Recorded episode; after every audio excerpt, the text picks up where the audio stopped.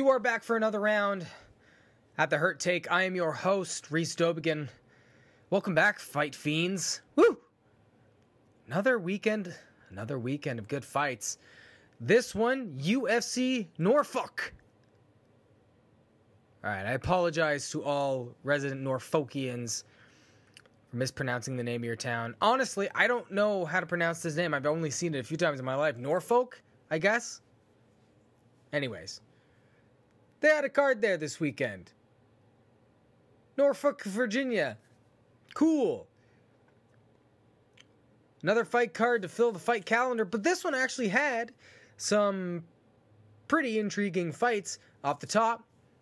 Dustin Poirier, Anthony Pettis, Matt Brown, Diego Sanchez, Andre Arlovski versus Junior Albini, Rafael Assunção versus Matt Lopez, Clay Guida versus Joe Lauzon, Marlon Moraes, and John Dodson. There's there was some stuff going on on this card, man. Sean Strickland, Court McGee.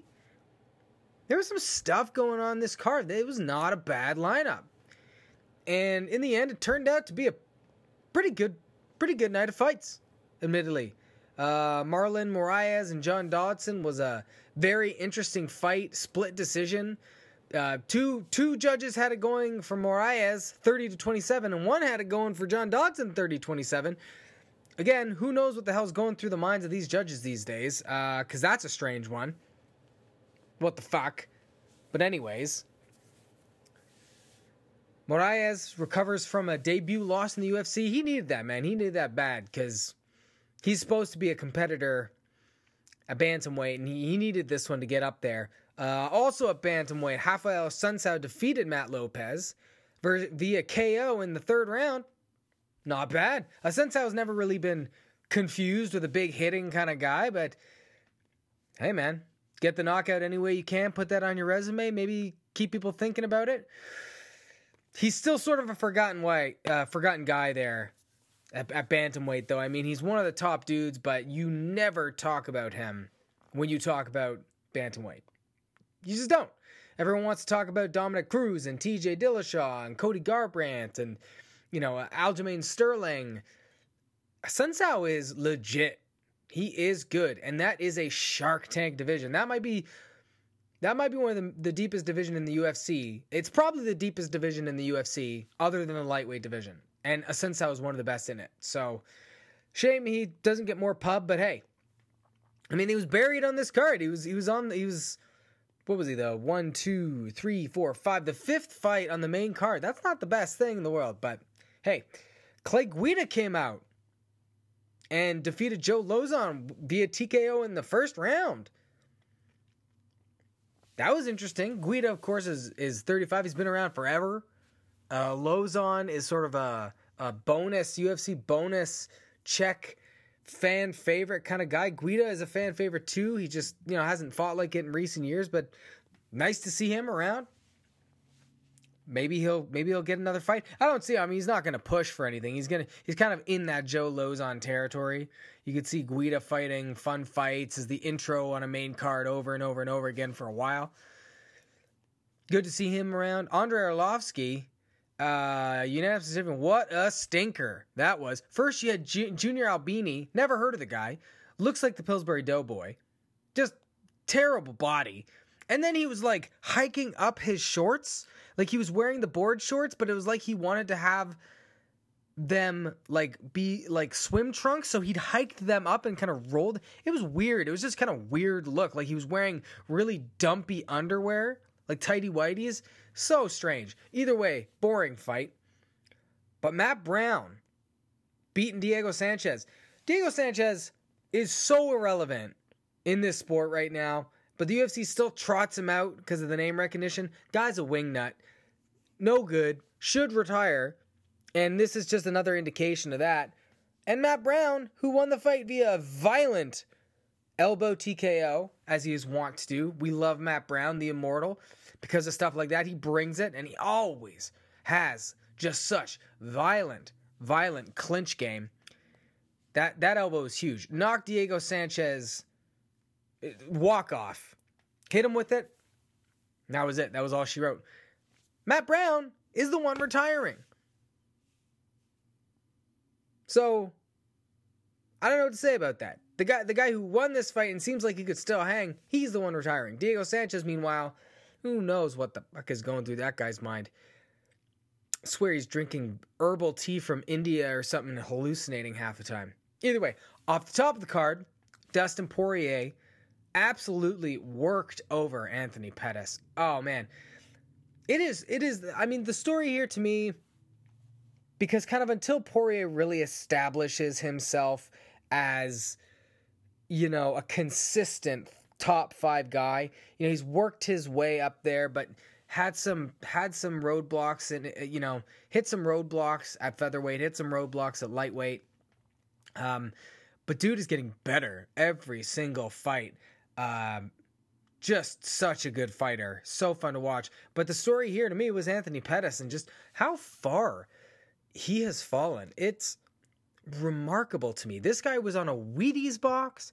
He was seen as this next great marketable star. He could finish fights off his back. He could finish fights on the feet. He was dynamic. He was exciting. And now, what? What is he? I think he's lost. I think he's lost something like seven of his last eight if I'm right, let's look this up. Because he he's just fallen off. It's like nobody's scared of him anymore.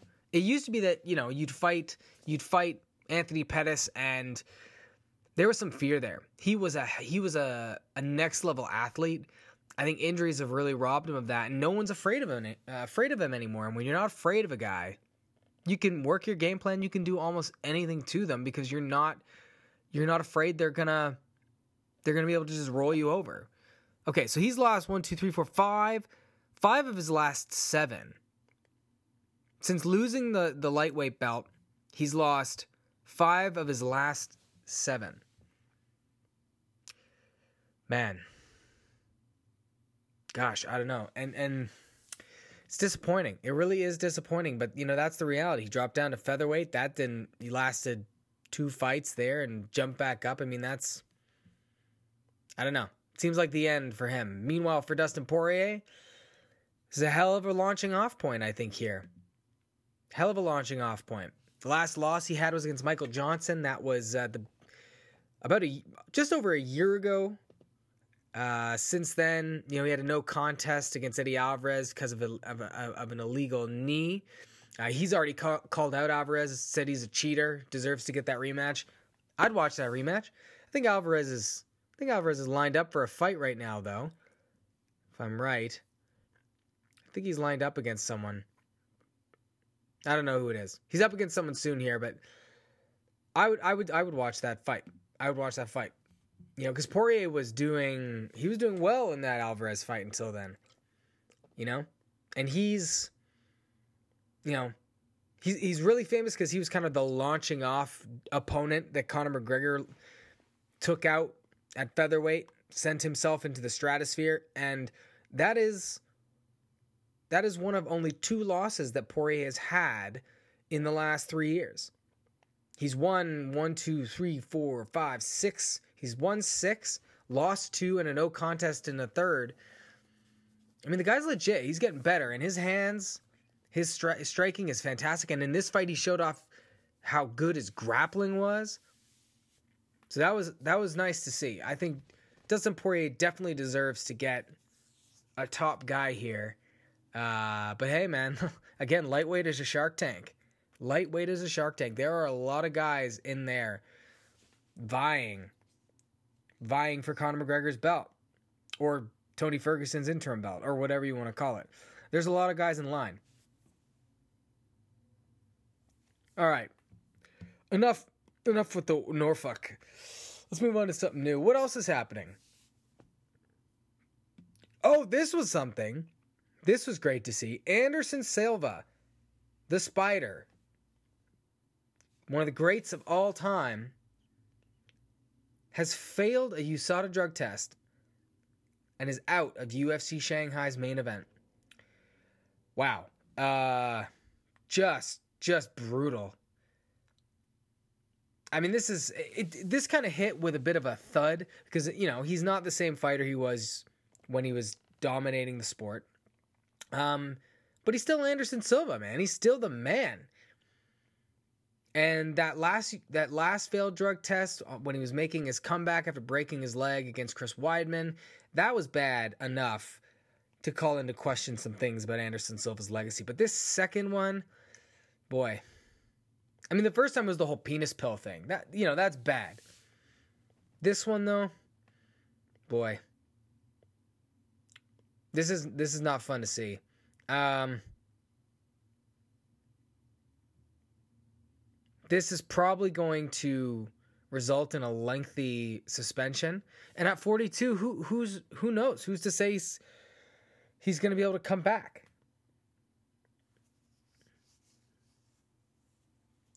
It, it it definitely has to call into question his legacy. Obviously, you can't take away all of his wins on, on his record, but is it reasonable to start putting an asterisk beside uh, beside them? I mean, this is twice now late in his career that, he, that he's failed. Is this a, is this the narrative of an aging fighter trying to keep it, or is this the fighter of bad behavior, bad choices catching up to him, and he's been doing this for a while and just never got caught? You know, I, I don't know. I don't know. I mean, I, I will say, considering one of his greatest attributes was his reflexes uh, he was a count, pure counter striker. Never really needed strength all that much. Never, you know, no, wasn't necessarily an endurance fighter. Never needed PEDs that way. I don't know how much it influences that. I mean, some people think that it doesn't matter. You know, it doesn't matter if you took him, you took him. It doesn't matter if it really benefits what you're great at or not. You took him. You know, but this does not look good. This is uh this is really disappointing. Really, really disappointing. But coming out of that, he was supposed to fight Kelvin Gastelum in about two weeks here. Instead, our boy Michael Bisping steps up to take the fight, and I like this move. I like this move. I feel like part of the problem, Michael Bisping, the reason he got a lot of shit when he was the champion of the middleweight division was because that was never really what was the appeal of Michael Bisping. That wasn't his role. Michael Bisping was the guy who you brought in. He was he was an action fighter. He was a a guy you bring in who always brought the best out of his opponents. He was a guy you brought in to really make things interesting. And that's what this is about. He would fill in on on fights. He would take almost any fight. And it was just as champion, he didn't have that. It seemed like he was picking and choosing fights, which is the complete opposite of what was really interesting about Michael Bisping was he was going to fight anybody. You know, then as champion, he was fighting Dan Henderson, and he was picking and choosing fight with GSP. So it's fun to see him kind of, I don't know, go back to the old Michael Bisping in a way. So it'll be exciting to see him fight Gastelum. Be a huge test for Gastelum uh, Gastelum, as you know, no friend of the show, always putting his worst foot forward. It seems like when he missing weight, you know, does. We love Kelvin Gastelum when he does the right things, but man, he he just does not do the right things often enough. So we will be uh, interested to see what he does against Kelvin Gastelum in uh, just about two weeks here. It'll be a real test for Gastelum you know, we'll get to see if he's making that advance. If he can, if he can put away Michael Bisping, if he can get a victory over Michael Bisping, you know, we're talking about probably talking about a, a, a true contender. I think he's still undersized for this division, as his fight with Weidman was a, a sign of. Against the bigger dudes in this division, he's not going to be able to hang with them. But Bisping is good, uh, a good matchup that way. Bisping, as we saw against GSP, is not a terrifying physical presence you know, if this was Gastelum against a Luke Rockhold or a Yoel Romero, you know, it'd be a completely different story. But against Bisping, that's that's a nice little matchup for him. So I'm looking forward to see that. Not as much as I wanted to see Silva versus Gastelum, but hey, you know, Anderson wanted to get erections again or some bullshit. Took his penis pills. Who knows? What an idiot. What an idiot. Anyways, moving on from that some rare bit of Bellator news to talk about here, people. Bellator is going to crown their new heavyweight champion. It's been three years since the last heavyweight title fight uh, happened in Bellator. Well, they're going to do an eight man Grand Prix next year to crown the new champ. And it is an interesting lineup of people. It's kind of a, of a strange. I mean, you know, the UFC fingerprints are all over it. I think. Oh, how many of these guys? Six of the eight guys are former UFC fighters. Uh, a bunch of them are are not natural heavyweights. It's almost like they threw in the all the the heaviest guys with the biggest profile that they could. Fedor will be in it.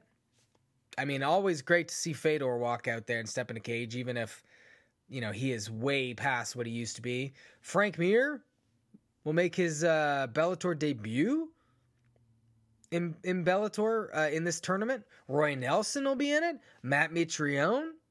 I mean, those those dudes could could still throw down an entertaining scrap in the UFC at the top level. So having them in this tournament will be nice.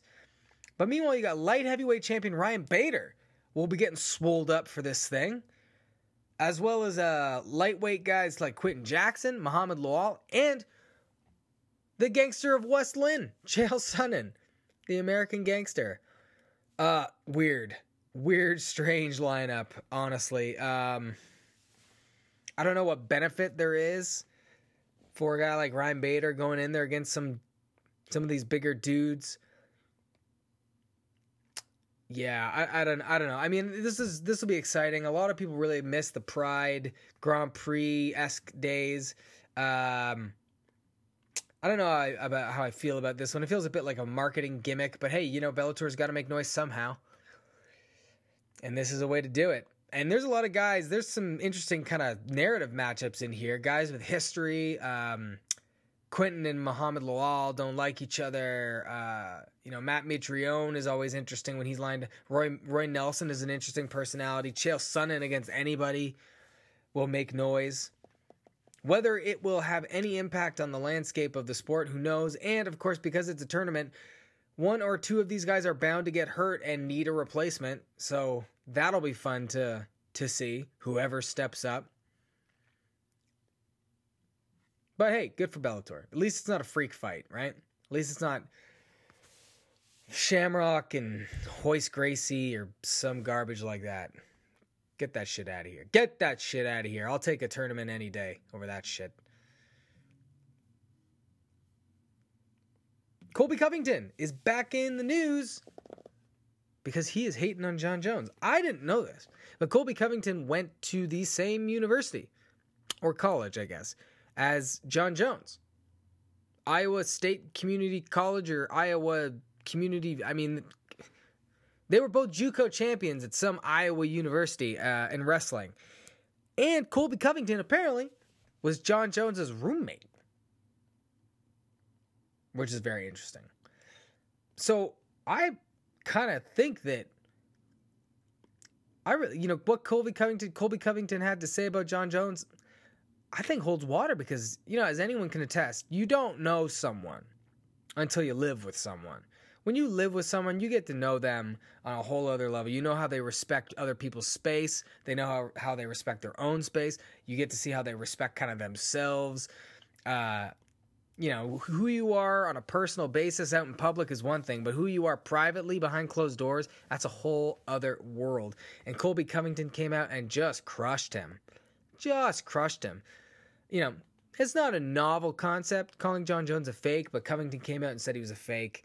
Said in college he was all about the partying and all about getting into bad behavior. Said he smelled, said he stunk, said he was dirty.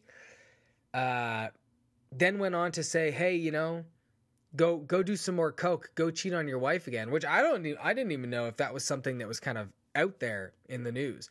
I have always wondered how could Jon Jones? He's got he's got daughters and then he's out doing all this stuff and i'm thinking like how does he have daughters? And then he's out doing all these things. When is he at home? Who knows? Who knows? I'm not one to speculate on a guy's private life but colby covington seems to have a window into that. And on the flip side colby covington damn. Cold-blooded calling out jon jones calling out almost anybody he can. Really trying to get that woodley fight Didn't do himself any favors with the with the Maia fight, not looking the best in the world and, that kind of thing. And you kind of feel like Tyron Woodley at this point is probably jockeying for a GSP fight, but hey, I'd pay to see Covington versus Woodley. You can market that stuff, man. That kind of has the potential to be a bit of like a Chael Sonnen and Anderson Silva esque narrative where Covington is just rude and and saying all sorts of stuff about Woodley that's insulting and personal, and it just makes the fight interesting. Former train, well, I mean, they trained at the same gym. Uh, Woodley goes down there to to ATT all the time. I like this stuff. Very interesting. Good for Colby Covington putting his name on the on the map. And I don't think anyone's going to fault him for going after someone like Jon Jones on a personal level. No one's really looking to stand up for Jon Jones. So, if you're going to make your name, if you're going to get your name in the headlines, this is a good way to do it. Now, this next fellow doesn't need any help getting into the headlines but ha- uh, seems to be getting into the headlines lately for all the wrong reasons. This week's Q rating is the notorious Conor McGregor, folks. Yes, that's right. The notorious Conor McGregor. His Q rating, I mean, come on, let's let's be honest. The baseline for his Q rating is already in another world entirely from anybody else in this sport. What really can make that big of an impact? Well, I'll tell you what can making yourself an enemy of the commissions and making yourself the enemy of big commissions. I mean, here's the thing about this. Now, the story is Conor McGregor at Bellator last week. Fight fight looks like it's ending. He opens the cage, runs into the cage to jump into the arms of his teammate. Marc Goddard, the referee, says, No, the fight's not over. You need to get out. And kind of brushes him out and says, brushes him aside and says, You got to get out. McGregor flips his shit, loses it. The video's online. I suggest you go check it out if you haven't seen it. Goes after Goddard, shoves him. People are streaming into the cage. Apparently, there were fans trying to follow McGregor into the cage who security were having to restrain outside the cage. Then he slaps a Bellator official upside the head and generally just chaos ensues. Not a good look for Conor McGregor. Not at all. Well, now the story has developed. Andy Mazzulli, the Mohegan Sun Department of Athletic Regulation Director, uh, the Mohegan Sun Department of Athletic Regulation was the uh, lead regulator for the fight card, seems to be working his influence, which includes litigation, he said on the MMA Hour with Ariel Helwani, uh, against Conor McGregor. He's also said he heard from UFC executives within hours of the fight denouncing McGregor's actions, and they say that they were planning to get him on the December 30th UFC 219 card, but decided to pull him from it. So they pulled him from a card he had never been announced to have been on, so whatever punishment that is, okay. But Mazzulli is is also calling up other commissions. He's called up apparently Nevada, uh, New York, to talk about enforcing anything that that McGregor gets, any punishments he gets with their commissions. Because if the commissions don't all work, you can be suspended by one commission and not have that enforced in another. If you fought, say, in New Brunswick and got suspended in the New Brunswick commission up here in Canada, uh, Nevada can still commission can regulate you. They can license you to fight. But it seems that Mazzulli is really trying to make something happen here. Now, McGregor has since come out and apologized, but in a very, very interesting statement, and that's largely what we're going to be doing the Q rating here. He apologizes to Mazzulli. He apologizes to uh, his opponent and his opponent's coach, coach, uh, John Redmond and Andy Ryan, respectively, doesn't apologize to Marc Goddard. And just the way that this statement is written is just cringeworthy. You know, a lot of MMA fighters could take some lessons in, in, in PR. This is the worst approach to PR. He says in his in his uh, statement on Instagram, first he mentions how many weight classes he's a champ in. as if that needs to be stated, as if that matters in this situation. He mentions all the great hats he wears professionally. He's an executive producer, a role model, and public figure. Like, geez, prop yourself up more there, Conor. Do you have an inflated opinion of yourself? The whole the whole situation here is that McGregor's ego is out of control, that he thinks that he can do whatever he wants. And then in his statement, he basically goes on to confirm that he thinks he's amazing, and here's why. And then he doesn't apologize to Marc Goddard, the referee, who, if you have respect for, if, if McGregor tries to talk about how he is this,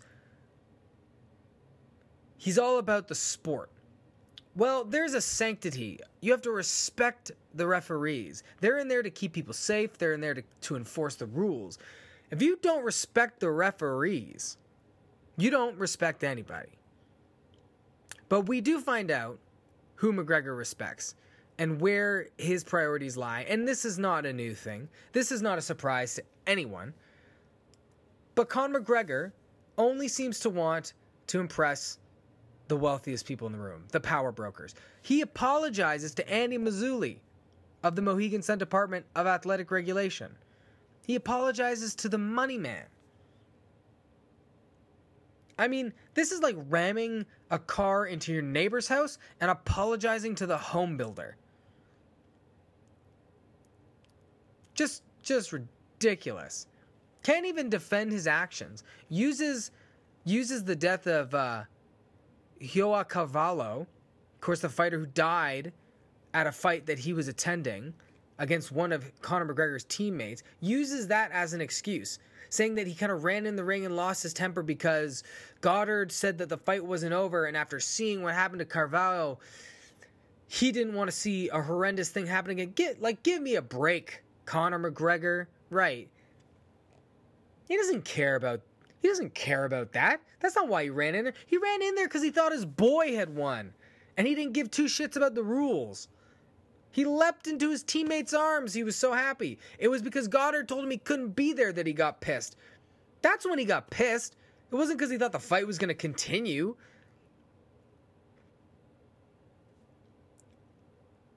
Now, who's to blame in this situation? Mohegan is blaming McGregor. McGregor seems to be blaming Goddard. And Andy Ryan, the coach of uh, John Redmond, seems to blame everybody, but especially Bellator. And meanwhile, doesn't make himself look any better because Ryan said that he would have waved off the fight anyways. His fighter, Redmond, got clocked right there at the end of the second round, and he said he wouldn't have let the fight carry on anyways. Kind of agreeing with McGregor's narrative, but come on. That is such horseshit. When was the last time a corner waved off a fight? Huh? When was the last time a corner waved off a fight? They'll, they they would have got their guy back to the stool, sat him down, and said, "You good? You good? You good, kid? You ready to go? Let's go, kid. And they would have waited. Nobody throws in the towel anymore. So that's that's a bunch of crap. So here's the thing. Conor McGregor, Q rating undoubtedly down. Because if this leads to a suspension, if this leads to a suspension, it won't just be down. This will be a double down. Because Conor McGregor not in the sport is bad.